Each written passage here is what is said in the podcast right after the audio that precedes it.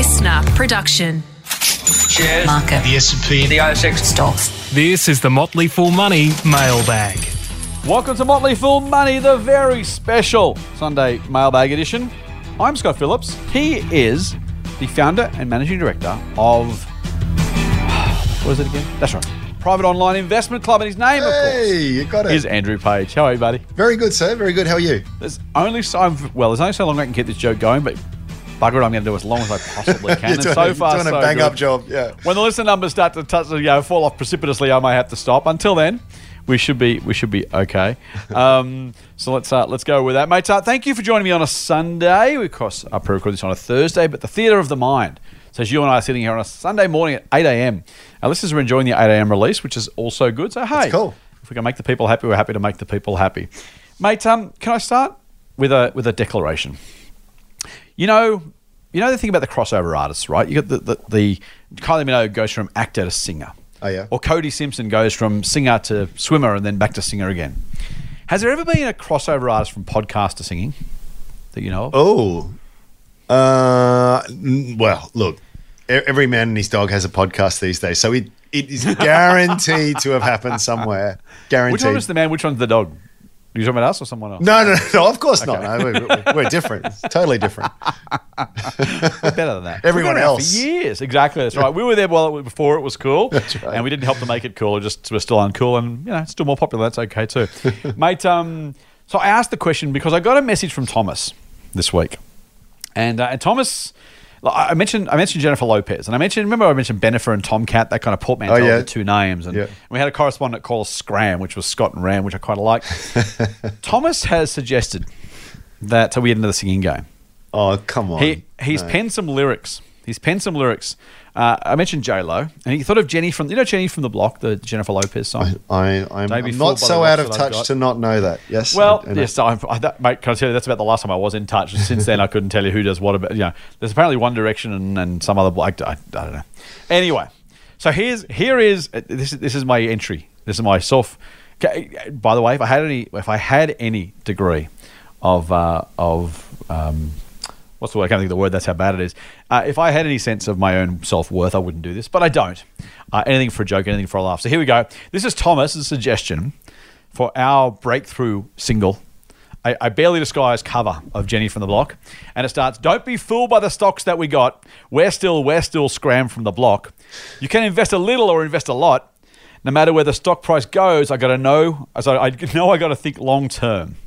so that's the uh, that's that that's Thomas's uh, Jenny from the Block or Scram from the lock. That's that's not terrible. It's not terrible. Can we, uh, not can great, we- not great, but it's not terrible. Can, can I count on you to uh, to give up this podcasting investing game and, and form a, a pop duet with me and, and go and take on the charts? There's there's that old saying of um, "Don't give up your day job," which I think is which I think is very apt. Considering we don't get paid for the podcast, not giving that up to not start something else that we're even worse at is uh, is saying something. All right, well, Yeah. Thomas, I tried. We're not going to be scrammed from the block. At least not. Well, we will be for a very small number of people. A very, very small number of people. We are scrammed from the block. For everybody else, we're just those two blokes who do a podcast and should never, ever, ever sing. And that's not unreasonable. I was singing in the car. I was worried that mate. you were actually going to sing. I was going to actually. I was, bra- I, was bracing. I got cold feet. I got cold feet at the very end of that. I thought I not going sing this. No, I'm not sing this. Uh, I almost did. Uh, my own bloke. I was singing in the car yesterday. Dad, don't sing. Fair enough. So yeah, that's that. That story of my life. As, Good as I'm sure you're aware. Yes. Well, thank you very much. Uh, you've heard me sing. You would know. Can I tell you though? Karaoke. I'm I'm mad for karaoke. I know, I don't- I I, don't- know you are. I, know I don't even want to be up the front. I'm not. I'm not one of the people who wants the attention. I just love the sing along aspect. Yeah. I'm happy to stand down in the crowd and just sing along with at, at a karaoke. Just there's something fun about it. Hmm. Shall we move on? Let's. All right. Uh, we slightly offended, mate. We got a uh, we got a, an email from Mark who says, "Dear Scott and Andrew." I found a renewed interest in the stock market during peak COVID work from home period and opened a CommSec account. I've listened to your podcast for over a year now and pretty much represent the type of, quotes, stock picking punter, end quote, you've often referred to. Can I say, I, I call people punters. I was I was told it was a bad thing. It was some, if, I, if we're talking about the punters, it's somehow derogatory. Is that your take on these things? Uh, it depends on the context. I, I think Yeah, that it okay. is a, an acceptable colloquialism. I generally, thought so too, right? Yeah. We're all punters. We're all punters. Like, Yeah, not- yeah, yeah, yeah. Anyway, Yeah. so I if I have if I have used the phrase, I, I mean it. I mean it in a very collegial way. We're all we're all down in the gutter. Some of us looking at the stars, as they say, Andrew. Um, Anyway, so uh, Mark says, uh, luckily, the less than handful of stocks I have in my portfolio, I'm happy with. And I do intend to keep them for the long term. He says, I did buy this is in brackets, so take forward. I did buy and sell AGL within the last financial year. I made a nice profit thanks to Mr. Cannon-Brookes and perhaps some comments from the likes of you. I'd love to take credit, but I don't think we ever suggested you can make money buying AGL. I didn't anyway, so I'm not going to take any credit. Did you uh, encourage our listeners to follow Mike's lead? I had a lot to say on the You did. on, on MCB's move for it and, and AGL's general direction under the old uh, uh, team, which I won't. I people won't should buy stocks. Anyway, no, no, please. no, no, no, never, Um, never, never would say that. But I, I was not. A, I was not a fan of the direction that the the um, Yeah. The, No, I management think that's we- we're fair. taking the business I in. agree with that. Yeah. You know what? I, we should go back to this because AGL's kind of everything's gone quiet with that now that now that Cannon-Brookes is running the place. There, it's going to be. I mean, this is earnings season, right? So we will see that soon, I imagine.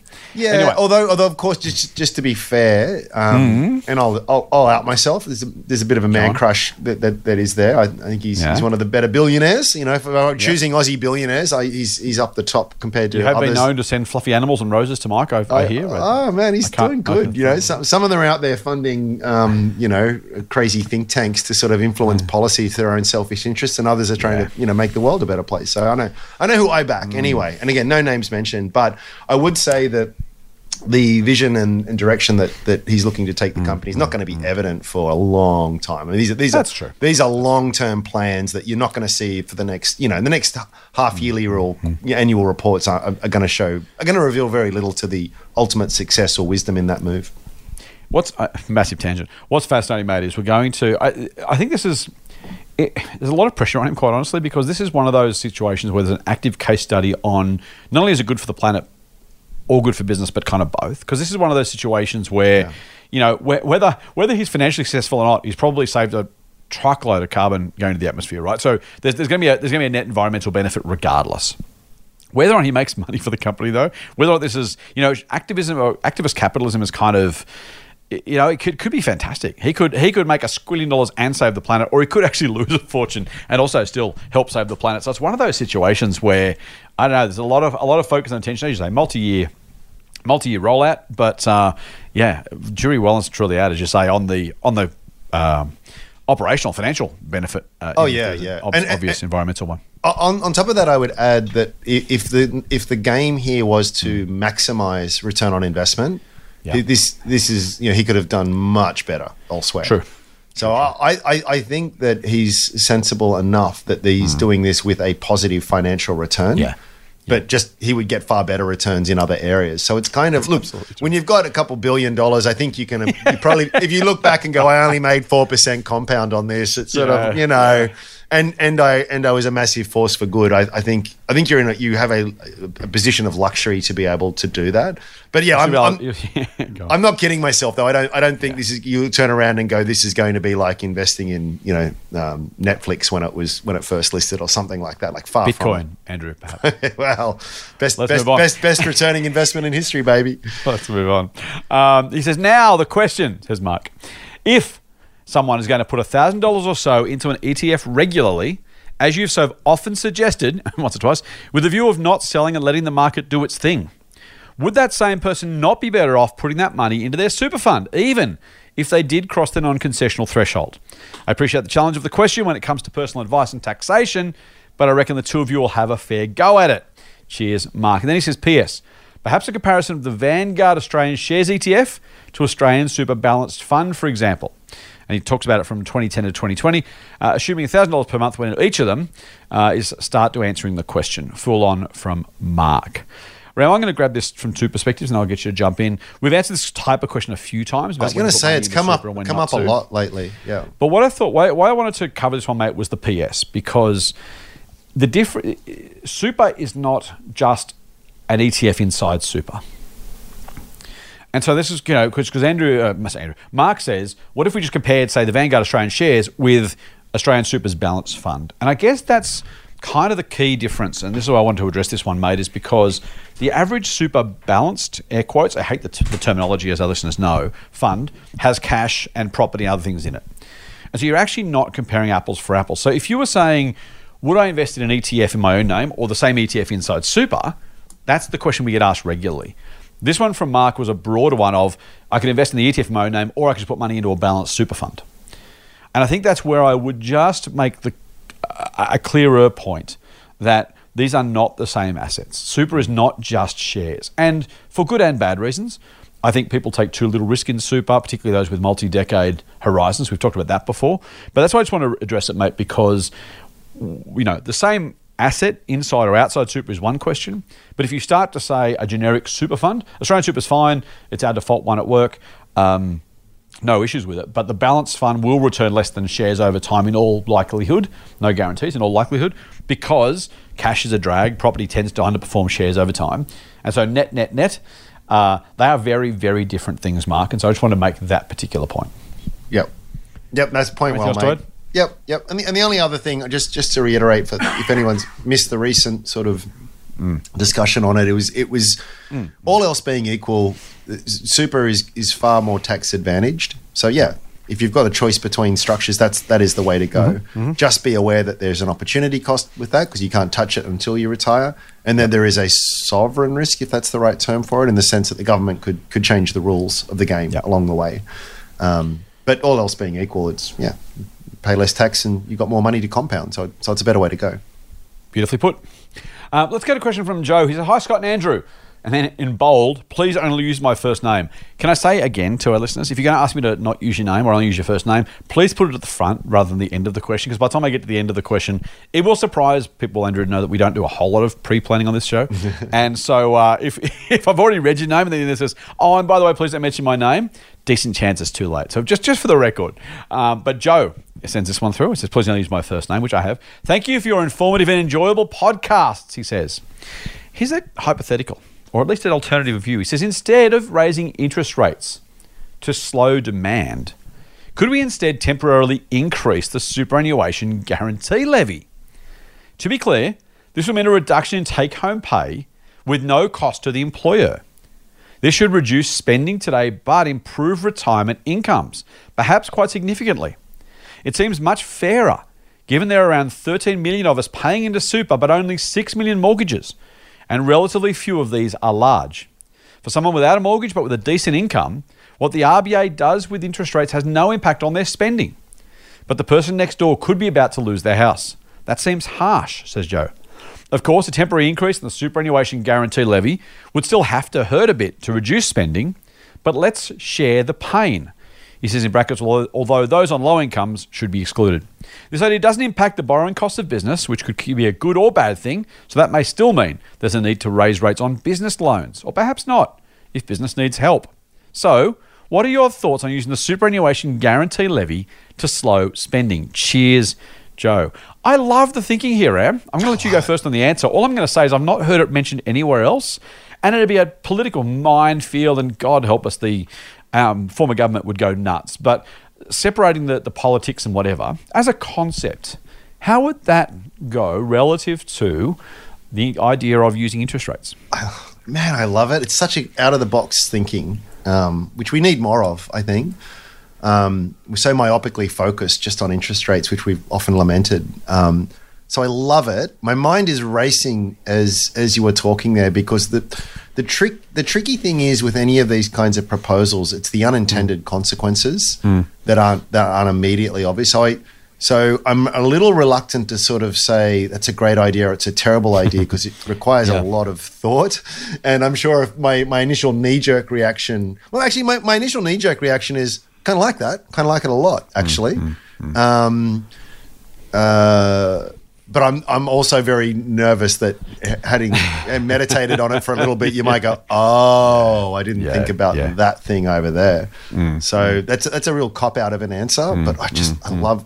I, I wish I wish we had a bit more. Um, a a bit more, as I say, out of the box thinking on, on these on these things. We, we are we are such slaves to. Well, it's always been done that way in Yes, exactly. in business and life and everything. You know, it's just s- some, sometimes you've got to come at it from a completely fresh angle. Good point. But I you uh, no, I, I I I like it too. Um, there's a massive political ideological pressure here, right? So there's a whole lot of people yelling at the podcast machine right now about how terrible it would be for compulsory. It's our money, all that kind of stuff, which I think is absolute complete tosh. I love our listeners, but seriously, that's tosh. Uh, yes, it's your money, but it's your money held in trust for your retirement. That's what it's for. It's not your money to do with what you what you please. Otherwise, it wouldn't be compulsory and it wouldn't be superannuation. I'm sorry if that offends you. It's just the reality, and you're going to have to deal with it. Um, how's that for punchy? Um, I, uh, Just I please, so please send correspondence to Scott. that's right. Not to me. Unusually, that's right. Not to Andrew this time. Most of the time you send to Andrew, not this time. Um, so there's that. I think it's a great idea, mate. I, I think there is. So there's a couple of potential wrinkles. The first is low income earners that Joe hi- highlights, um, uh, but a lot of those are probably paying. Um, uh, mortgages anyway, and it would probably exclude welfare recipients of different forms whose welfare payments wouldn't be impacted. I guess I'm using welfare in the broadest term, not just uh, dole, but everything: uh, single parent carer, uh, pension, uh, age pension, war widows, all that kind of stuff. So.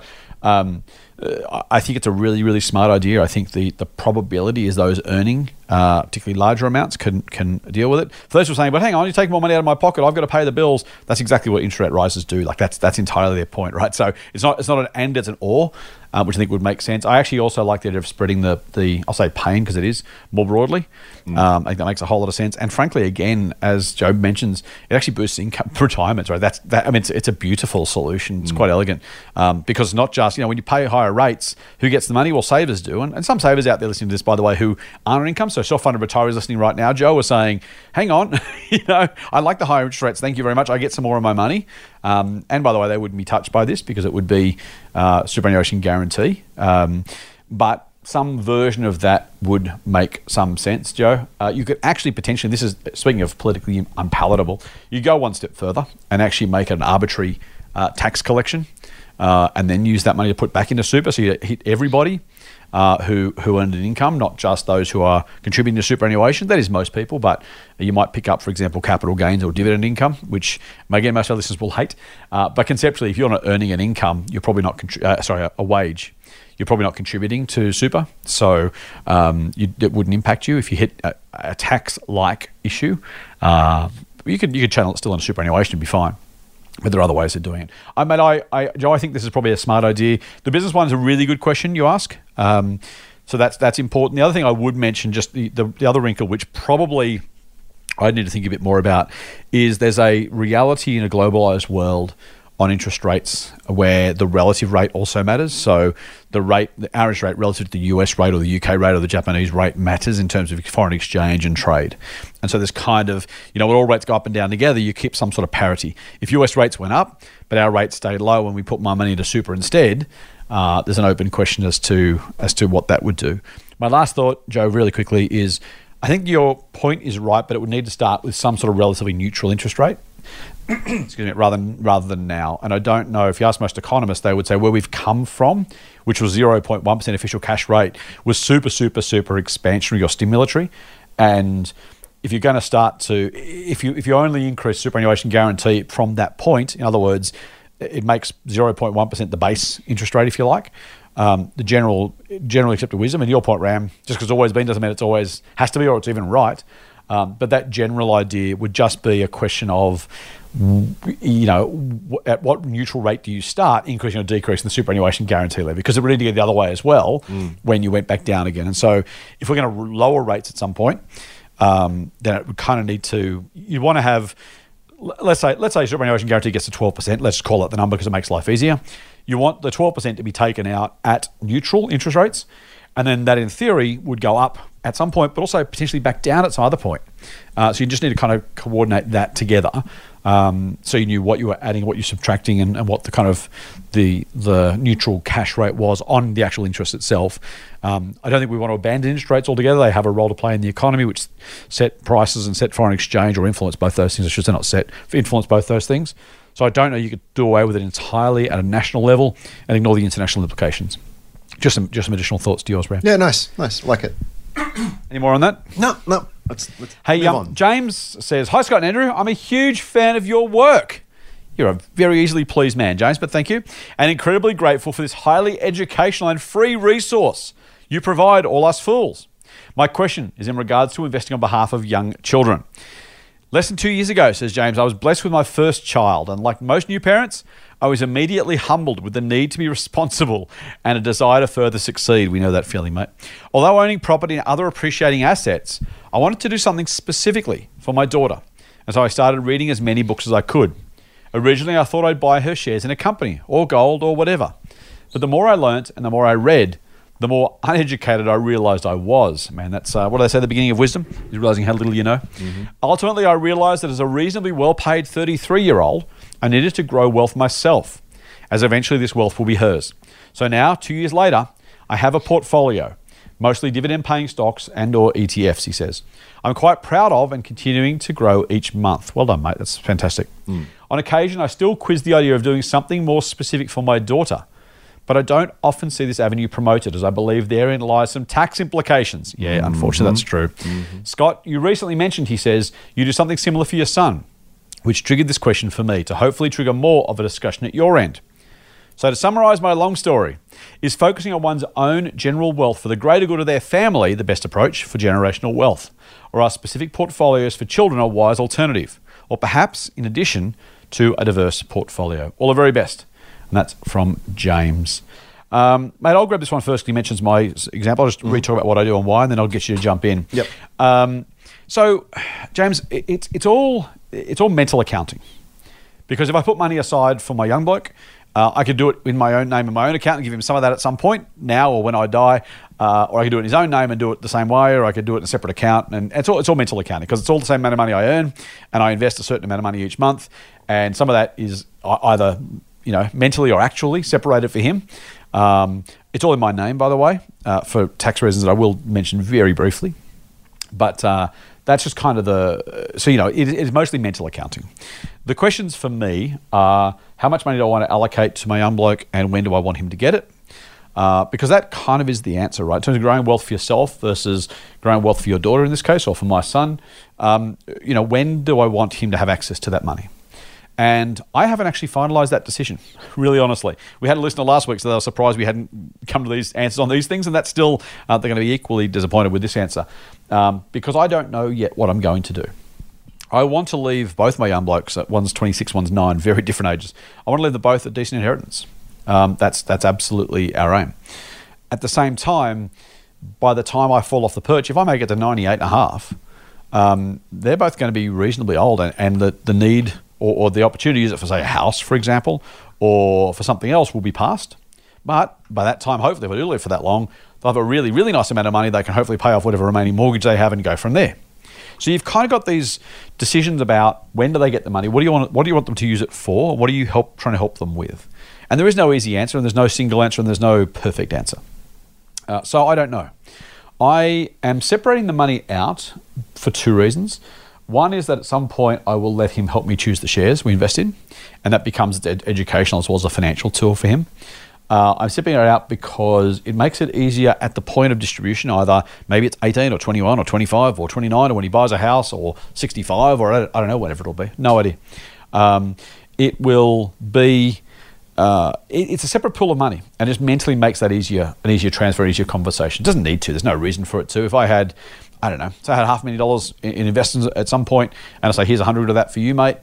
I, that could have been from scratch in a separate account, or it could have been in the same account, or it could be never. It could be, you know, there's, there's no easy answer, no, no, no clear best answer. It's just a mental accounting question of when, when do you want to put it together, and when do you want to separate it. Um, so honestly, that's that's my view. So. Um, I don't know when we will, and it'll be a decision for me and my wife, not just me, obviously. I don't know when we'll tell him about it. I don't know when we'll give him the money. I really don't know. My guess is it'll probably be for um, a house deposit at some point, is, is the most likely scenario when he might be able to use that money. Uh, and then at some point when he's getting closer to retirement, he'll have an inheritance from us because we're not going to live that long. Uh, and that's probably the, the extra bit.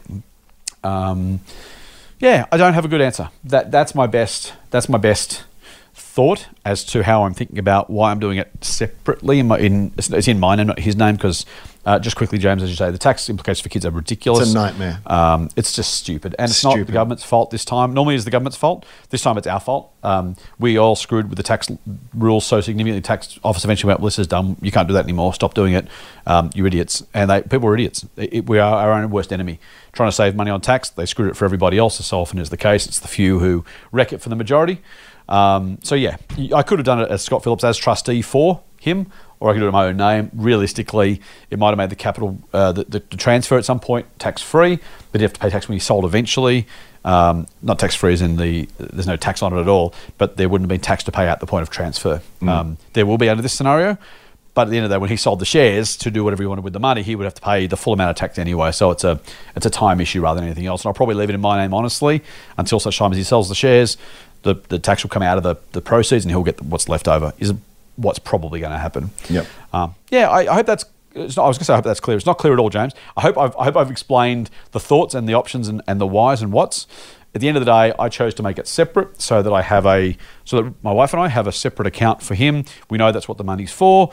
Uh, we know how much it is. We don't have to worry in X years' time about how much do we want to give him of what we have. We're just kind of a- a- accruing it and compounding it separately. Just makes it a, a mentally easier process. Um, yeah, that, that's about mm. that's about as hard as and easy as it gets. Mm. Ram? Yeah, I do it the same. The kids, I don't have anything in trust for them or anything. It's just too hard. Mm. Um, So they'll, they'll they'll get it at some Yeah. point. And Yeah. and frankly, I don't really want them to know too much about it. I certainly don't want them to think that there's a pile of money waiting for them. Yeah. I, I you, Buffett has this uh, wonderful saying. He says, "You want to give your kids enough money so that they would feel they could do anything." But not so much that they could do nothing. Yeah, it's good line, isn't it? Just love. He's like so. Yeah. In so many ways, he's got a, a way Yeah. with words. But but that is now. Buffett's children are in a very different situation to my children, um, so they're never going to have the option of doing nothing. Yeah, Um, yeah. But yeah, so look at, at some point, and, I, and frankly, I, I, I, it will depend on the on my kids as, as individuals, how mature Yeah. and world wise they I feel as though they are. They, it may be that at 21 they're ready to, to, to have a have a bit of a um, uh, transfer, or, or maybe that's when they're 40. we'll, we'll find out. We'll find out when we get there. Um, the, the the more interesting thing, and again we've touched on in, in recent episodes, is getting them involved in the process of what Yeah. investing is. Is trying to nurture that delayed gratification instinct. That that, and I know with my kids in particular, that's a hard thing. They they would not pass the marshmallow test. Let's just put it, let's just put it that way. Um, so yeah, and there's we've had some great suggestions from people. There's there's a lot of different ways to do it. This, this is going to sound like an overt plug, but it's just the truth of it. Um, so with Strawman, you can create a paper money portfolio.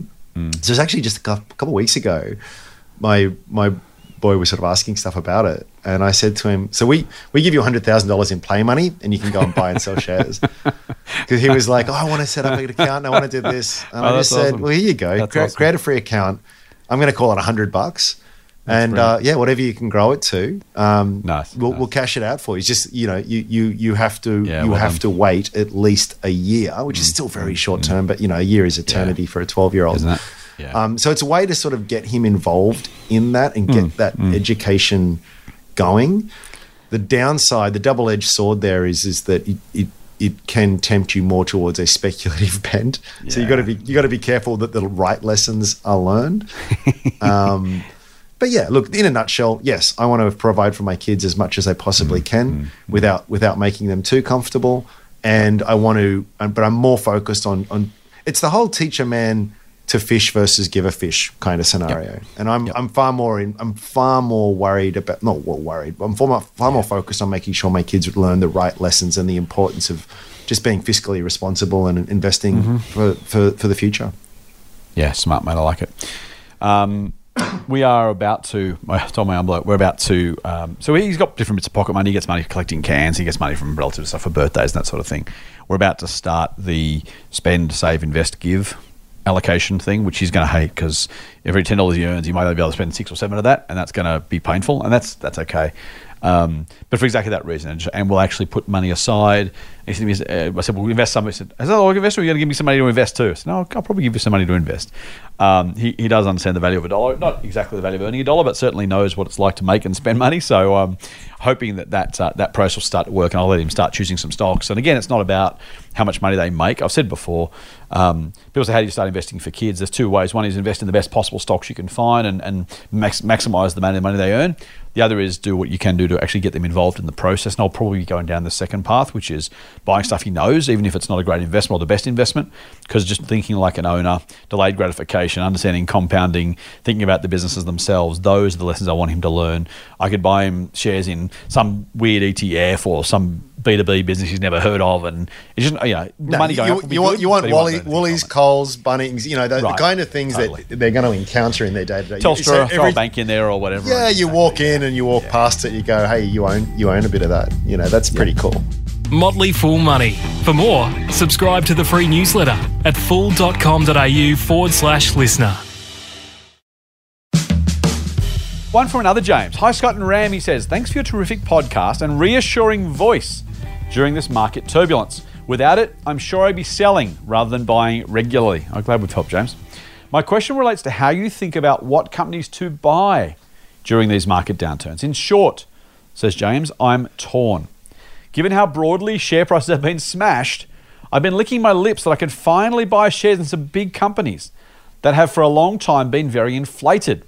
He says mm. Google, Microsoft, Xero, etc. I own mm. shares in Google for the record. Mm. They have been seriously knocked down. And even if we continue to sh- see share prices depressed for a while, I feel like they are very safe companies with strong balance sheets that are in great, sorry, that are great, put in the bottom drawer investments.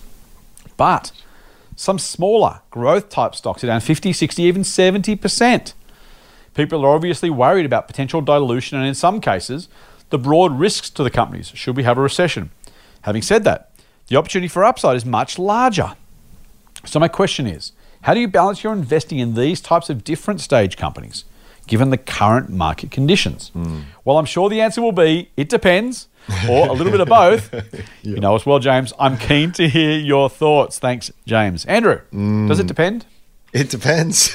yeah, I love. That's what we have time for now. Well, uh, James James is thinking exactly the right thing. We were lamenting the other the other day Yeah. in Fridays podcast how it's so frustrating that Mm. you can only really get people interested when when the bulls are running and when the bears come out, everyone's like, nah, not interested. Oh, So frustrating, so freaky, really crazy. I mean, it's perfectly understandable, yeah. of course. Yeah, yeah, You yeah, know, but nature. but it's but but James is James is James gets it, and um, and that's great. Um, I I the only I would slightly modify the phrasing here. I know this is where James is coming from, but it's it's not. Nothing is good value because it's come down. It's good value Uh, if yes, it if it yes, is yes. below a fair appraisal of its intrinsic value. Let me break that down a little bit. A company has a real value. No one knows what exactly it is.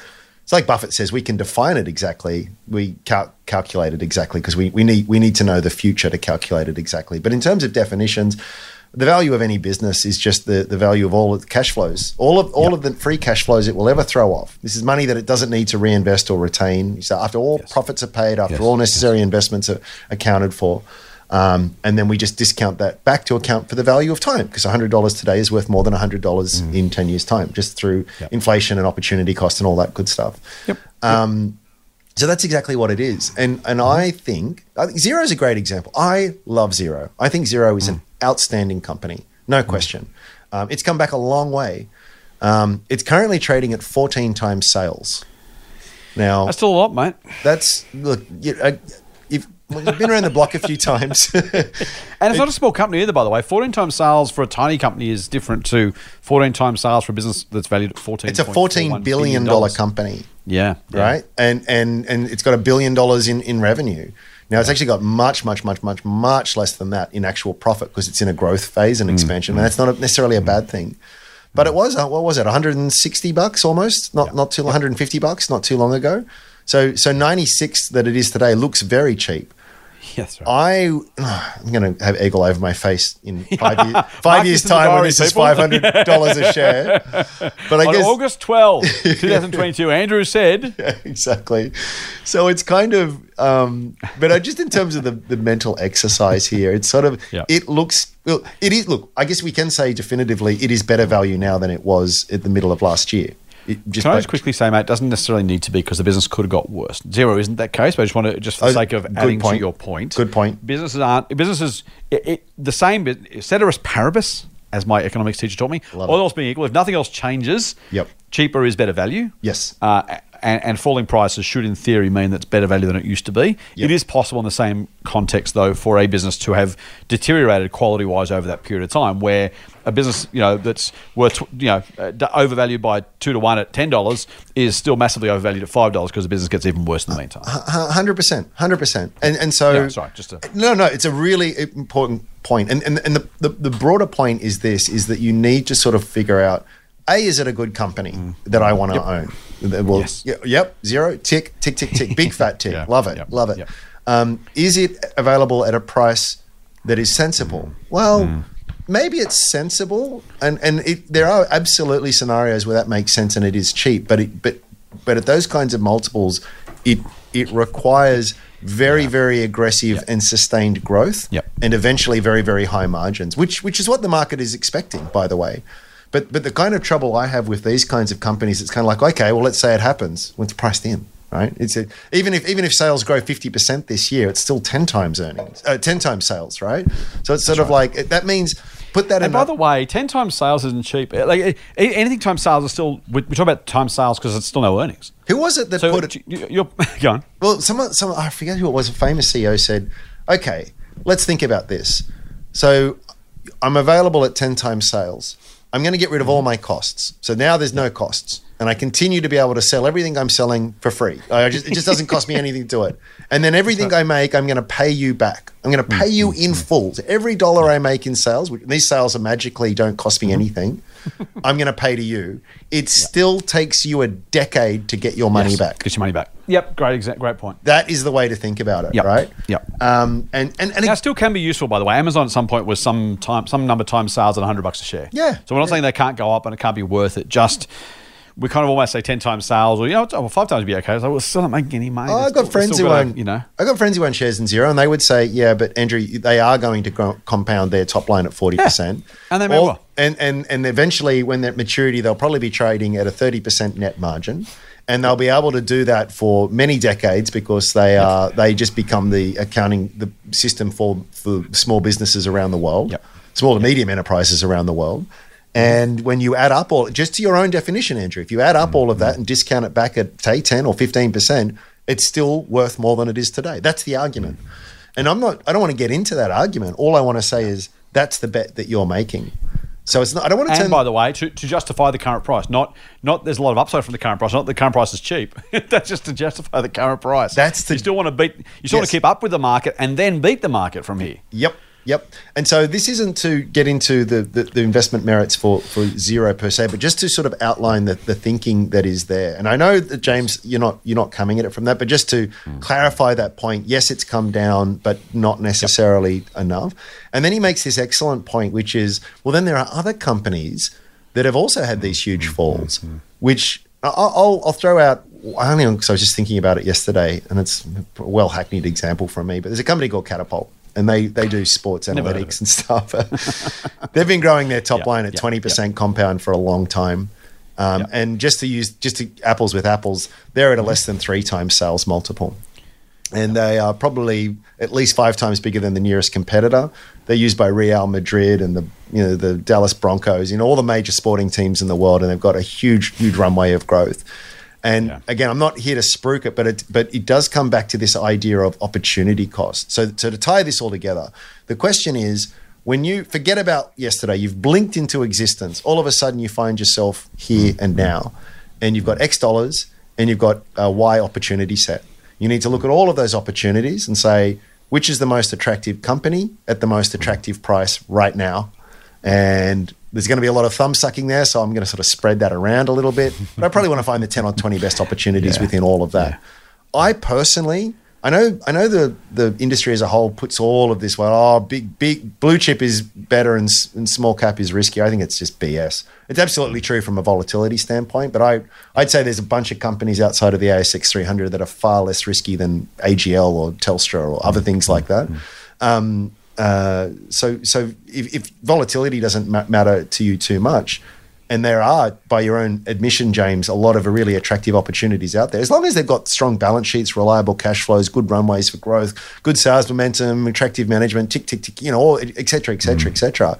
Then yeah, I'd, I'd lean. I'd well, I I would and do lean lean that way, and and uh, Xero or or for one of it, you know, any other company X that remains attractive just sits on a watch list because someday the situation will change. May, maybe maybe just Yeah. the, you might maybe catapult five X's from here and catapult drops thirty percent. And then all of a sudden, go, wow. And here's the great thing about the market: the jockey can get off a horse halfway through the race and jump on the na- the other horse. You know, so I, I can I can always do that. And uh, yeah. Anyway, I'm rambling at this point.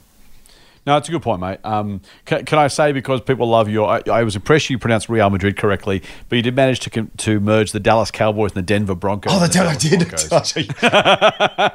I'm not. Like, I like- don't know my sports very well. I was going to call you out. I was like, maybe they did change the name. I said, no, it's definitely to Denver Broncos and the Dallas Cowboys. Well, I should, I, should have, I should have kept it local. So, like the, the Wallabies when the- and the Australian cricket team. And When the Dallas Cowboys and the Denver Broncos merged to become the Dallas Broncos, you heard it here first on this podcast. Thanks for correcting Not, me. not, not only did on the 12th of August did you uh, did you predict that uh, Xero was going to go to the moon or whatever you said, but uh, also there's going to be a major merger in the NFL. Um, mate, I, I I love the point you made. The point you made. Um, a couple of things for me. Uh, Microsoft. So you mentioned Microsoft and some some growth companies, right? That are down 50, 60, 70 percent. Yep. On the 31st of December, 1999. Yeah. Turn of the century, ish, depending on when you believe the century started, but that's a whole different conversation. $58 for Microsoft shares. Then the dot com crash happened. They didn't get back to $58 f- until 2016, mm. 17 years in the wilderness, right? Now, that's a big deal. At the same time, the NASDAQ fell 80% at, in the dot com crash, and many companies went stone motherless broke. Mm. Webvan, Pets.com. The third category, the aforementioned Amazon, that got absolutely destroyed, went from 100 to 9 and then back to 3,000. I've got to, I've got to update those numbers for the splits. I haven't done it in my head yet, so let me do it later, but something close to 10 cents because I think they split 30 to 1. Anyway, doesn't matter. Mm, mm. My point is, there are those three groups, and if you'd asked in on the 31st of December 1999 or in the dot com crash, which one should I buy? It would have depended, right? And I think that's where Andrew, your point is really, really valid. If you if you put together the likes of um, uh, the Microsoft example, you know they've fallen. Will they recover? Will they recover quickly? Will it take 15 years? Don't know. Those are down 70%. Are they Amazon or are they Pets.com or Webvan or one of those other businesses that went broke and never came back? Even Yahoo never recovered to its former glory. And so you've got three different reasons to think about how to invest right now. Now, you're asking us the question, by the way, so I'm going to give you an answer rather than just throw more questions at you and then walk away. Um, but I just want I wanted to highlight those. excuse me. I want to highlight those ideas because individually, they're really good examples of the different paths and different futures. It just so happens because you mentioned Microsoft, I, I kind of went back and checked the dot com crash, and it was a really nice example because we're not necessarily there at the moment. My point is to Andrew's point. Some crashed and never came back because they were massively overvalued. Some went broke. Some just never retained their former glory because they were just stupidly priced and the market got dumb. And, you know, so, you know, when they're down 70%, are they Amazon? Maybe. Are they Webvan? Maybe. Are they Yahoo? Maybe. Are they Microsoft? Maybe. Um, and there's a million different options there. So I say that because the answer, as Andrew says, and I'm going to just repeat some of what you said, mate, is it depends what's going to do better from here. You can't look at the past and say they're down by this much, therefore I should. Dot dot dot. I actually agree with you that um, often the ones the big companies are down a little bit are probably not the best ideas. You know, the people say, and we've said it before on this podcast, oh, I'd love to buy a CSL if it fell to whatever. If CSL falls 20%, other stuff's probably going to fall 50 or 60%. You know, and, and some of that will justifiably still be overvalued at that point, but others will be a lot cheaper. And so the time to buy the big caps, I mean, there's always a chance, right? And, so, and there's always, and by the way, I should say, Microsoft having done all that, Um, then went, you know, got back to its fifty-eight dollar share price or so in 2016, and then went from fifty-eight dollars up to 300. So it five bagged from there over the next five years after that. Mm-hmm. And so it wasn't, you know, eh, you know, the, the time to buy Microsoft actually wasn't after the fall because it fell. It was any time after that, and then particularly more more recently when it then absolutely went to the you know through the roof. And so, you know, what's the what's the best air quotes time to buy Microsoft? Well, anytime during that period of time, as it turns out. But you know, it wasn't necessarily in the shadow of the fall. It was it was actually 10, 15 years later before it, before that the kind of cloud resurgence took over and it took off. Now, you're not saying just buy Microsoft. I get that, but you are using that as an example. I own shares in Google. I like them. I think they're worth buying. Um, they're not dirt cheap, but they're pretty inexpensive. If you're looking for some large cap growth, it's very hard to go past. Really hard to go past. Uh, I think it's one of the safer growth businesses in the world. Um, doesn't mean it's going to grow. Doesn't mean it's cheap. Doesn't mean the share price is going to go up. I just that's my that's my view. Will there be others that grow faster? Yeah. And to your point, to Andrew's point, looking for those businesses that are on, you know, that, that are the Microsoft 1995, not 1999. I mean, this was this was a three dollar stock in 1994 the fact that you know it was a twenty sixty dollars stock twenty fold later, five years later, great return. Of course, then it crashed back to what twenty dollars at some point, and then went from there. So you know, it, it, it'll also be variable. That's the other thing is the market's not going to tell you whether you're right or wrong. We've said before. Um, whose quote is it? Uh, is it Buffett's or Graham's? You're neither right nor wrong because the market agrees with you. You're right because your, your data and reasoning are right. Yeah. Uh, Yeah, and so you know the market makes even if you bought Microsoft, the shares went down. Would you be wrong? Not necessarily. It just you know you may have to wait till the market recognizes the value you think you see, and it goes and it goes up. If it was me, I would not be looking at past. I, I don't look at past share price charts at all. So ignore, throw them out. I don't care how much Xero's fallen. I don't care how much Google's fallen. I don't care how much Microsoft's fallen. I don't care how much I'll say Catapult. mate, Catapult's fallen. Doesn't make any. Doesn't make a single bit of difference to me. Like Andrew, I'm looking forward and saying what I think this business is going to be worth in future. What its ongoing profit potential, the net present value of its discounted cash flows, to use the horrible jargon. That's the only thing I care about. Genuinely, the only thing I care about. I'm not saying I'm not persuaded by falls. Of course, I am.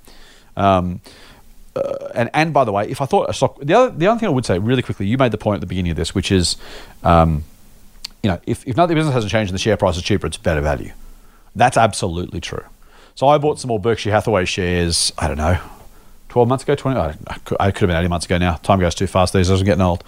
Uh, when I bought them, I, I love I love Berkshire at a higher price. It had come down by 20, 30 percent. I was like, uh, yeah, like seriously, you know, just just, just it's a low down misère at that point. Not not going to be a spectacularly great success story, but gee, if I liked it at a higher price and it's Berkshire for all, you know, if it's if Google falls and you liked it at a higher price, it's still bloody Google, right? Like seriously, um, that that's that's about as risk adjusted a, a, you know, a return as you can get if you get a cheaper price something you already loved and it was super high quality to start with. Um, I would not try and do either, James. I would simply look across the board, ignore how far they've fallen, um, and I would be looking for the best future potential. And whether if that's a small cap catapult, if it's a large cap Xero, if it's somewhere in between, if it's Google, Microsoft, then that's fantastic. Um, the next lot of stocks I will buy will probably be business I already own. Um, they are cheaper than they have been. I've got some cash that I've saved. Um, I'm probably going to invest that in stuff I already own because I like it a lot. Some of it's down and down quite a bit, and that's great because I liked it at higher prices. But I have to be careful I don't just anchor to that and say, well, it's cheaper, therefore I like it more. I mean, it's true, but if I was wrong before, I'm no, I'm no more right now.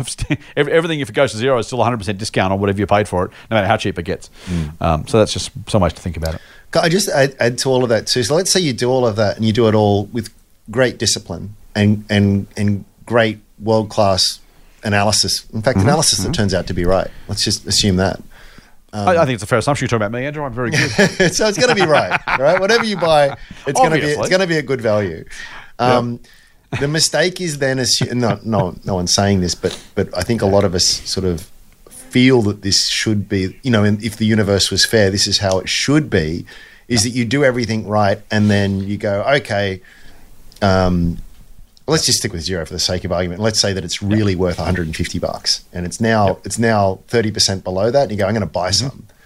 And, and and again, in my hypothetical, you are right. We, you are absolutely mm-hmm. right. It is worth 150 bucks, and it's going to grow like the clappers from here. Don't expect that the moment you buy it that is the moment that the market goes ah yes. ah Yeah, yes you're right yes okay now it's up. if if you're me um, it actually drops another thirty percent the day after Yeah. that Yep. you know Yep. and then it stays there for like eighteen months um, and it just it just shakes it shakes out the weekends every single time Yeah. and um, you know, it just it, it, it it's just something to be aware of. Mm-hmm. Um, it will all out in the end. It will all out in the mm-hmm. end. But that's that's what that's what that's why Buffett always says that it's not a game of intelligence. It's a game of emotional fortitude. I mean, he, I'm paraphrasing here. He says it differently, No, but, that- right. Yep. but that's Yep. ex- that's exactly what it is because you can do everything right and get mm-hmm. punished for it in the short term, even the medium term. and he- here's really mess with Yes. your brain. You can Yes. do everything wrong and get massively rewarded for it. There are Yep. people out there who bought pictures of monkeys, digital pictures of monkeys, and are now millionaires. the world's not fair. It was off. Exactly what I was going to say. The world's not fair. Not only that, it's completely screwed up. If that's true, but it is true. That's It's the true, right? And so, and uh, I would say, given enough period of time, that you know that they will be the exception to the rule, and that you know, easy come, easy There's go, some, kind of thing. there's some combination of your uh, buying pictures of monkeys and then your point about you know monkeys and typewriters and the works of Shakespeare. That, that coalesces nicely somewhere to Doesn't explain it? the stupidity of the world. But doesn't uh, it? It's we'll just leave that. We'll leave that alone. in- investing is is I forget who first articulated it to me, but it, it's just Hmm. it's process. It's process, process, pro. Focus on the proca- process. Mm-hmm. Don't focus on the immediate outcomes. I mean, obviously, at a point, you need to be able to look at the results because if you've been doing it for ten years and you've lost a lot of money, there's something wrong with your process.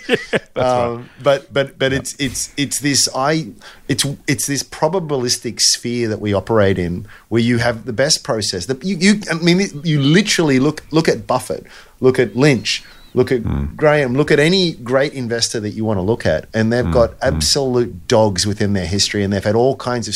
I was going to say stupid mistakes, just mistakes all the time, all the time, um, and that's normal.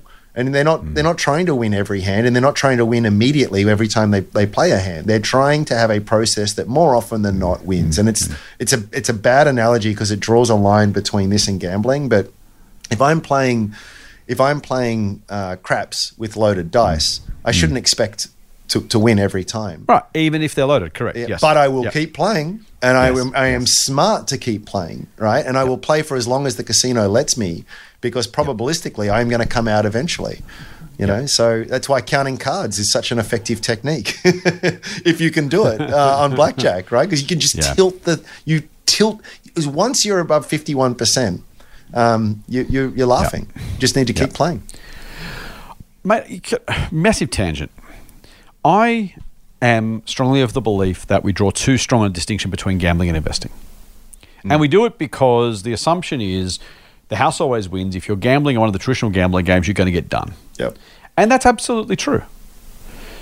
The same is, by the way, true if you're the patsy at the table of investing as much as it is of poker. Warren Buffett's quote about the pat being, you know, if you don't know who the patsy at the table is, you're the patsy. Mm. It's true in investing as well. Mm. If you're playing a game, you don't know the rules, you don't understand what you're doing, you're going to get taken to the cleaners. Now, if you're silly enough to put large amounts of money at a table and not have an edge against the casino, that's just dumb. Like, it's, mm. you know, it's a negative expected outcome. And I get why people make the distinction. But professional gamblers are not so different to professional investors. No. And I think that's, you know, we as investors are all about the probability of success and the return if we're right. And that is that is that's statistics, right? And yes, the mug punter who puts fifteen dollars on the orange, you know, greyhound vest on a Saturday night at Dapto. Okay, well that's not you know that's the same as the person who buys the the monkey pictures or you know plays silly buggers on um uh, you know on the on the on the ASX day trading, right? That's not neither of those things are, are proper gambling or proper investing. Um, and I'm not saying it, it is the same thing, but I think I think we lose something if we exclude the language of gambling because it's a really well understood idea of what are my chances of winning mm. and how much do I win if I do win. Mm. And that's investing. That's literally investing. In fact, Charlie Munger himself uses this example. And this mm. is the quote We look for a horse with one in two chance of winning and pays three to one. Yep. That's the point, right? If you will still lose half the time, but when you win, you win more than enough to cover your bets, and you make a positive expected return. That's that's exactly it. Even even Munger himself, the the probably the most cantankerous and uh, and uh, straight shooting investor of our time. Um, that's his quote. And I think it's exactly the right quote because it puts it in language that we all understand. Don't about negative present uh, net present value of discounted cash flows. Just straight out, Yep. You're looking for. You're not going to win every time. You're looking for a chance of winning. One in two is enough. Fifty percent chance of winning. Who wants that? Well, if you get paid three to one when you win, Mm-hmm. you do that deal every day. Same as your loaded loaded craps dice. The, the same things over and over again. So, Yeah. I I really honestly do. I get that people say that it's different, and it is different. Um, but then, say, can I, can I finish the rest of this quote? He says, in other words, we're looking. This is you listen to Munger's words. In other words, we're looking for a mispriced gamble. That's what investing is. And you have to know enough to know whether the gamble is mispriced. That is literally the story. So, again, I'm not saying we should we should think that investing is the same as poker or investing is the same as you know putting money on the pokies or, or betting on the dogs. It's not. But the idea, the concept behind the probability assessment, understanding the odds and understanding the return, that is investing. Yeah. And that's that's a really important distinction for mine. And I think we've gone miles away from the question, but it, it's just a, you know it's it's the future prospects of any business you buy which matter, and trying to find the one with the best future prospects relative to the current price. That's what it is. That's, so the, ga- that's the game. And, and of course, you're not going to know what. It's only an correct, inform at best an informed guess as to Yes. you know. We've just I've just well I've just said before I think Xero's got a big bright future. Well, it could be bankrupt in three years from now. I don't Yep. know. I don't know. Who, who, who knows? I mean, it, it, it's correct. entirely possible. I don't think so. But Which stranger also, things have way, happened. It's also, by the way, why it is a close to gambling because there are unknown outcomes. You can't know. Again, people talk about investing like, oh, it's easy to put this equation together. There are the usual suspects you and I both know well Mm-hmm. who say, well, just put the numbers in this in this spreadsheet, and when the number pops out and it's positive, then you buy the shares, and that's how easy it is. Mm. The, the, the, the presumption and, the, frankly, the I'm going to use my words carefully. Um, they're doing a massive disservice to a whole lot of people by pretending this stuff is knowable because it makes it seem like you just have to know the formula to win. And it's it, it's a massive disservice, almost to the point of, frankly, dishonesty or uh, I just at think some point it's misleading. I just think I just think they're just so wonderfully nice of them to have a formula to turn lead into gold, and instead of using it, they sell the formula. I mean, what a nice thing to do. You know, that's Yeah, that's. Put I'm not that nice. If I if I had that formula, I would just I would just use it personally. But I, I'm I'm a selfish, inward-looking person. But these other Lucky people, those people are nice to us, For yeah. only X dollars per year, they will give you access to this machine that makes. Well, what wonderful people, you know. Simple formula, simple formula. Yeah, yeah. Hey, um, I, so you mentioned before it's like the mm. patsy at the table, Yes. and it's made me think. I've I've, I've mm. heard that obviously for a while. Then it, I mm, think it is worth asking yourself from time to time. Well, what's my edge? What gives me the Yeah, right to think that. I'm not Yep. the, the patsy? And I think the the where you have to be careful of if your edge, as you measure it, is I'm just smarter than everyone. Mm, you might want to check yourself a little bit there because you may be smart, but there's some very, very, very intelligent people in this space. So it's not a question of being smart or not. Are you the smartest, most well informed, best resourced? Probably not when you're up against MIT graduates with 10 different Oh, PhDs and a supercomputer, absolutely. right? Like, Yep. just, I'm, Yep. not, I'm not trying to be critical, but you know, it's a big, wide, scary world out there, and you might have an IQ of 200, but there's there's always going to be someone with an IQ of 250, right? So, Correct. so, so I think if that's your edge as you perceive Mm-hmm. it, you need to be careful. Um, so, what's what's my edge? I think my edge is um, I've got uh, a much longer time preference. Mm-hmm. So I'm just I'm just I'm able to wait, um, and I'm able to Mm-hmm. temperamentally I'm able to volatility slides off my back like Yep. like like water off a duck. I've only yeah, I won't I won't pretend that it's I'm completely immune to it, but I've been doing it long enough where I, I don't lose any like you know I've had it, I've mentioned before. I mean the last twelve months has not been great for my portfolio. Like, literally, Yeah, yeah. it's actually come back quite a bit in the last six weeks or so. But I'm you know I'm, probably twenty percent poorer than I was last year. I sleep perfectly well. It's, it's happened to me a lot of times before. So I think that's that's an edge that I have, and I think the other edge that I have is I'm just prepared to read a bit more than the average punter. So I don't I don't need to be the smartest person in the room. Mm, mm. I just need to be in that top 40 50%. You know what I'm saying? So it's like I know if I'm up against most people who are looking at a chart and are trying to make a, a bit of a gamble over the next few weeks. And all I've done is just taken the time to read the last three or four annual reports, and you know, I- I'm, I'm, all- I'm just massively ahead. Not because I'm, I'm a genius. I've just, I've just, I've just put the work in, and I know that a lot Mm-hmm. of people haven't. So if you're prepared to put the work in, if you've got if you've got a very long time horizon and you're not going to be shaken out every time there's a little bit of a wobble, which there's always going to be, Yes. that I think those three things alone give anyone of any average capacity every chance to do extremely well over a long period of time. Now, if, if, if you don't have, you've got to be honest with yourself. If you don't have that temperament, if you couldn't be asked putting in, in any uh, uh, kind of, of, of work, um, then then it's not for you. And that's just just be honest with yourself. Mate, I love that. I think, um, yeah, for, for me, it's two things: temperament and time frame. Yeah. I, I'm not. I, I I've said regularly. I don't say this. it- It's a it's a nice line. I use it regularly. I don't, I'm, but I'm not kidding. I'm rarely the smartest bloke in the room. I can be rude by myself, and I'm not the smartest bloke in the room. Right? Like I just and I, I don't I don't have to be. That that's the thing. Like it's not. Yeah, the, you you, know the benefit of that. The benefit of that. Like I'm half smart. Don't get me wrong. But the benefit of that is I don't try and prove that I'm smart.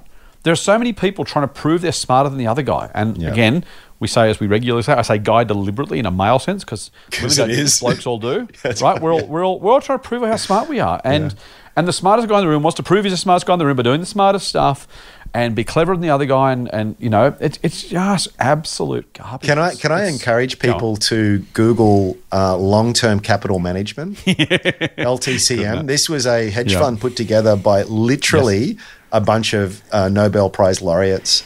12 Nobel laureates. in 12. Nobel. So some of the smartest people in finance and economics. Um, anyway, I'll let, I'll, let, I'll let you read the story. You know, it didn't end well. It, and, they, and, they, and, and I'm not saying, oh, they weren't really smart. No, they were whip smart. I Oh, mean, yeah. They, they, you know, Yeah. they, they, they, they, you, you could give them a bottle of tequila and they'll still, you know, run circles around me on my best, my best day, right? Um, but it wasn't. It was not. A, it, it turned out it wasn't. A, it wasn't a great edge, you know. And you've got. I, I've I've I've done a million events over the years where, Yeah. with the ASX or the Australian Shareholders Association, and it's always some little old lady Mm, who comes up and starts talking to you, and you dig into their story and realize that they're sitting on a squillion dollars because they just bought a bunch of stuff and held it. Like, and yet here's this other guy with 15 screens Oh, in front of him and thinks he's the smartest thing in the world. You're just like, Oh. you know, grandma over there has just run circles around you and Yeah. and always will because they have that lo- that lower time preference and and uh, Yep. you know just doing the smart things. Now, for those who want to read a book, uh, look up "When Genius Failed" by Roger Lowenstein. Oh, yeah, great. Um, great book. It's up on my, my bookshelf, and I'm looking at it now. Uh, great book about long-term capital management. Well worth it. Mm. So, look, my, you know, I'm not the smartest bloke in the room ever. Um, the benefit of that is I don't try to be like I'm not. I'm not obsessed by showing how smart I am. I literally have no interest, right? And if you're trying to, if you do it for ego, you do it because there's a tip on the shoulder, you do it because you want to prove you're the smartest person in the world, you are gonna send yourself broke. You- I- I just- it's just the, it's the world's most stupid starting mm-hmm. point to be an investor. Instead, I just want to make money, right? And I don't want to make obscene amounts of money. I'm not trying to be the, I'm not trying to have the highest returns every year either, because I'm not going to stretch that far. Because you know, the higher the degree of difficulty, the, the greater the chance you're going to have a massive, massive blow up. So what am I doing? I'm doing the basic things, hopefully relatively right, with a very good, you know, if I have if I have an advantage, I will say like Buffett, not to make myself sound like Buffett, because Buffett is a Buffett is a certified genius, right? I'm not I'm not Buffett. But but Andrew and I and Buffett share one thing in common, which is probably only one thing, uh, not his wealth, um, it is temperament, right? Just just see it through, stay the course, and it's so easy to say, it's really bloody hard to do. And the other thing is time frame. You're competing out there against people who want to make their stock up in a day or a week. Fund managers who have to report quarterly. Mm. Fund investors. You see, see Magellan Financial. It is having a massive run on funds under management right now. Why? Because the lemmings started running. And no one wants to be the last person that invested in Magellan. Mm-hmm. So everyone's pulling their money out. Month after month after month, they're running away from Magellan. That it's, I've got to say, I don't have a lot of love lost for fund managers because they get played very well and they, they choose the game they want to play, and that's fine. But they've got a problem I don't have. They've got people who want their money back every three or six months mm. Right? And and frankly, when they want their money back, it's when the shares are underperforming because that's when the, that's when people lose confidence. I can stay the course. I can see it through. As Andrew said, you buy shares and they go down thirty percent. That's all right because I've got the time frame and I've got the temperament. I'm going to see it through. Doesn't mean I'm always going to be right, but it makes a massive, massive, massive difference if you can literally stay the course. Um, I don't. They're they're my edges, mate. Quite literally, they're my edges. I, I don't know more about any of the companies I follow than anybody else, or, or than most. There, there's. I'm not. I'm not the. I'm not the world's foremost expert in any business I own. I'm probably not the top ten percent of experts in the businesses I own. There are insiders and, ex- and executives and shareholders and whatever who know more about some of these businesses. I don't, as you say, I don't have to be. That's the thing. You know, you just got to know more than the average bear about those businesses and be prepared to see it through and, and have the courage of your convictions. And that's not common at all. Buffett was asked, or Buffett Munger asked at a, Berkshire AGM, I think I mentioned this before, you know, uh, aren't you worried people are going to copy your strategy and, and all of a sudden your returns are going to dry up because you can't find opportunities? and I think it was Munger, or it could have been Buffett. One of them said the other one. We've been doing this for forty years, and no one's bothered to copy us yet. I love that. Yeah. You know why? Because Buffett Munger's style is not cool. no. It's too you can't, simple. You can't. It's too simple. You can't cash ego checks doing it that way. You can only cash ego checks with big swings on you know little rubbish or day trading or or you know whatever else. Buffett's point was we, we go to the office, we read, we invest, and we go home. There's nothing, there's nothing sexy about that. The money's great, but there's nothing sexy about it. So no one's no one's copying them. Why? Because it just doesn't fit anyone's worldview. And it's great for Buffett Munger. It's great for the rest of us who do this. The, you know, weirdly enough, this podcast we listen to by a tiny fraction, probably justifiably, a tiny fraction of Australia's investors. Most of them out there will do terribly. And you know what? I'm not saying our, our listeners will necessarily do any better, though. I have a suspicion they will. Um, it's just not cool enough. It's not fun. It's not trendy. It's not FOMO. It's not whatever. Just do the regular things regularly, compound over time, add it every year, add a bit more, add a bit more, add a bit more, add a bit more. The Vanguard Index chart I talked about on Friday. Yeah. Add a bit more, add a bit more, add a bit more. Pretty Um, straightforward, but I, few people do it. I've got to put it. I'm desperately trying to Google it while you're speaking there, but it, something along the- another great Buffett quote, um, Mm, Munger quote, and he just he just slaps you in the face with it. It seems really sort of pretty Yep. pretty pretty blunt, but it's like any investor who's not prepared to take a 50% drawdown two or Mm. three times over their investment journey is, is not fit to hold stocks. Which is I'm like, oh, Yep. okay. Tell me what you really think. But it's true. It's true. Like, uh, brace yourself for that because it'll happen. Like, e- even you know, even a twenty or thirty percent is is pretty Yeah. pretty rough. But Yeah. there's there's a pretty look. If history is any guide, there's a pretty good chance Mm. that over the next 30, 40 years that that'll happen a couple, at least a couple of times. Um, and it certainly happened to Buffett and Munger a bunch of times, and their record sort of speaks for themselves. It just just. but, but but again, they, they did the smart thing when everyone else was panicking, and, and that's that's it's just so easy to say. It kind of we're not saying anything new here. I just No, I it's, know, It's like it's like a friend Yep, of mine who says yep. it's like shaving. Doesn't matter how well you do it, you've got to do it again the next day, right? It's just sort of Yeah, you. yeah. It is it is a bit like you you've got to preach and say the same things, and it, it's as much for I think ourselves. We sort of come in here as therapy to sort of Mm, say it, convincing Hey, I found your ourselves. quote. I found your quote. Oh yeah, what what what is it? Here you go. It, quote, if you're not willing to react with equanimity to a market price decline of 50%, two or three times a century, That's it. you're not fit to be a common shareholder and you deserve the mediocre result you're going to get compared to people who do have the temperament, who can be more philosophical about these market fluctuations, as you say. Yeah. Uh, very straight uh, about don't deserve, but uh, but the point, the point is nevertheless valid. That's the that's the that's the ticket to the dance. Yeah, yeah, It really is. Yeah. Hey, ask yourself as we close up, the dear listener, if the market fell fifty percent tomorrow, what do you what would you do? Two reasons I'm asking that. Firstly, I hope the answer will be I'll keep investing.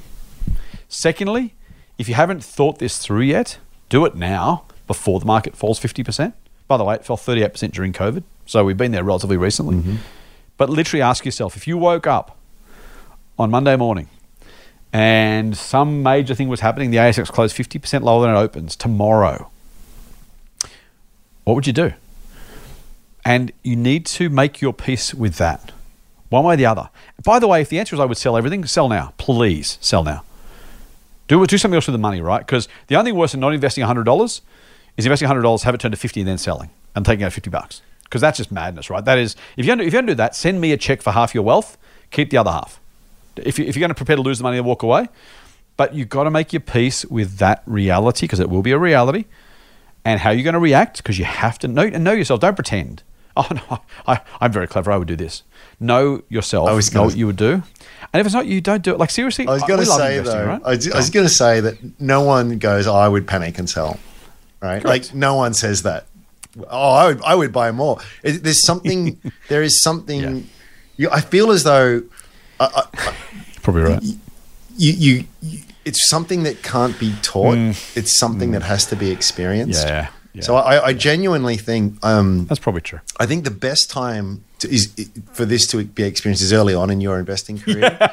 That's all. you don't have a lot of money and Yeah, you know yeah, you yeah. can you can Yeah, you can have that experience Yeah, and then it yeah. just sets you up it is the best thing that can happen to a new investor is to Mm, Yes, is to yes. have a year or so of incredible gains followed by a massive rug pull and and and that will suck and and Yeah. but it is great I, I'm I am so thankful I've said it before I started just before Mm. the tech wreck in 2000 And and uh, it was it was the best thing that I lost. Look, what was it? It was a pittance of money because I didn't have two cents to rub together. But yeah. for me at the time, it was everything. But it was the best thing that ever happened to me. Mm, Um, so if you if you were one of these people who are new to the market and you started investing in in 2020, and then you know you've had this last 12 month sort of experience, see it as a good thing. the worst, the worst, Mm, point. the worst result that you can. What most people do, they go, "Oh, this sucks. Mm, This is this is a con. I, I knew I shouldn't have done it. It's, it's all a casino, and then they never do it again. That's that's and that's the worst lesson. part of it because that, that's the flip side of that, right? Some people will say, "Thank God I've been through that. I'll know next time." Yep. Some people will say, "I hate that I've been through it. Maybe I'll do it again." And that's Never, that's- ever, ever People, doing that people, again. people do that at the GFC. Yeah. a lot of people do that at the GFC and, Yeah. and go, "Well." By the way, um, back to superannuation as a question, mate. My suggestion for those people is, unless you know that you know that you know, put extra money in super instead. You know, the, the matter of the key benefit. Yes, you lose the opportunity cost of being able to spend it otherwise. Mm. You know the opportunity benefit, which is not a phrase, but I've just invented it. Can I? Maybe I'll, I'll, I'll trademark that opportunity benefit. the opportunity benefit is if it's in super, you can't touch it. Yeah.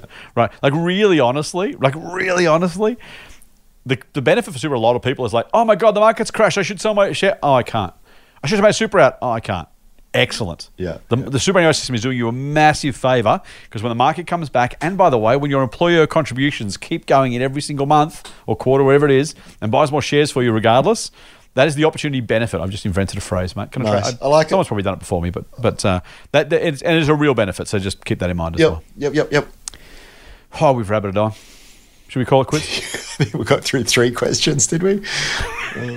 but very, very well. Yeah, yeah. We did a wonderful job answering them with panache and skill, and we, we finished anyway. Yeah, we got there. yeah. Step down For from the those two of you who are still listening, that's, you may have to help hand me down. but I'm a very long way up right now. I got so high up that high horse, mate. I've got, I've got horses on horses right now. Will you come back on Friday? Oh yeah, looking forward to it. Thank you for listening to us rabbit on. We hope it's been useful as always. You can send your emails and questions to us info at fool.com.au. I won't waste any more of your time with the socials, but if you want to send us an email with a question, info at fool.com.au. Go to strawman.com, go to fool.com.au, and enjoy your week. We'll see you Friday. Fool on. See you later. The Motley Fool and people appearing in this program may have positions in the companies mentioned. General advice only. Please speak to your financial professional to understand how it may pertain to your situation. Subscribe to the free newsletter at fool.com.au forward slash listener. The Motley Fool operates under Financial Services Licence 400691. Listener.